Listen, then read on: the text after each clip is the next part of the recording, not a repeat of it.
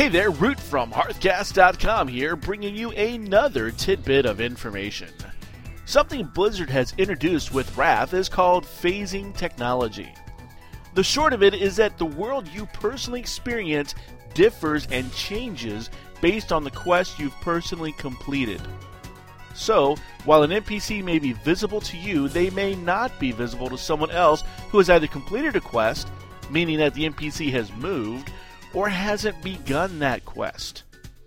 In fact, whole areas can change from hostile to friendly based on the completion of a quest chain.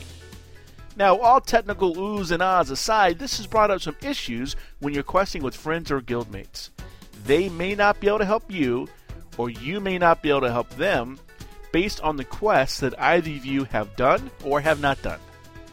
In other words, if you're going to be questing with friends and guildmates, try to make sure that you're at the same stage of quest chain.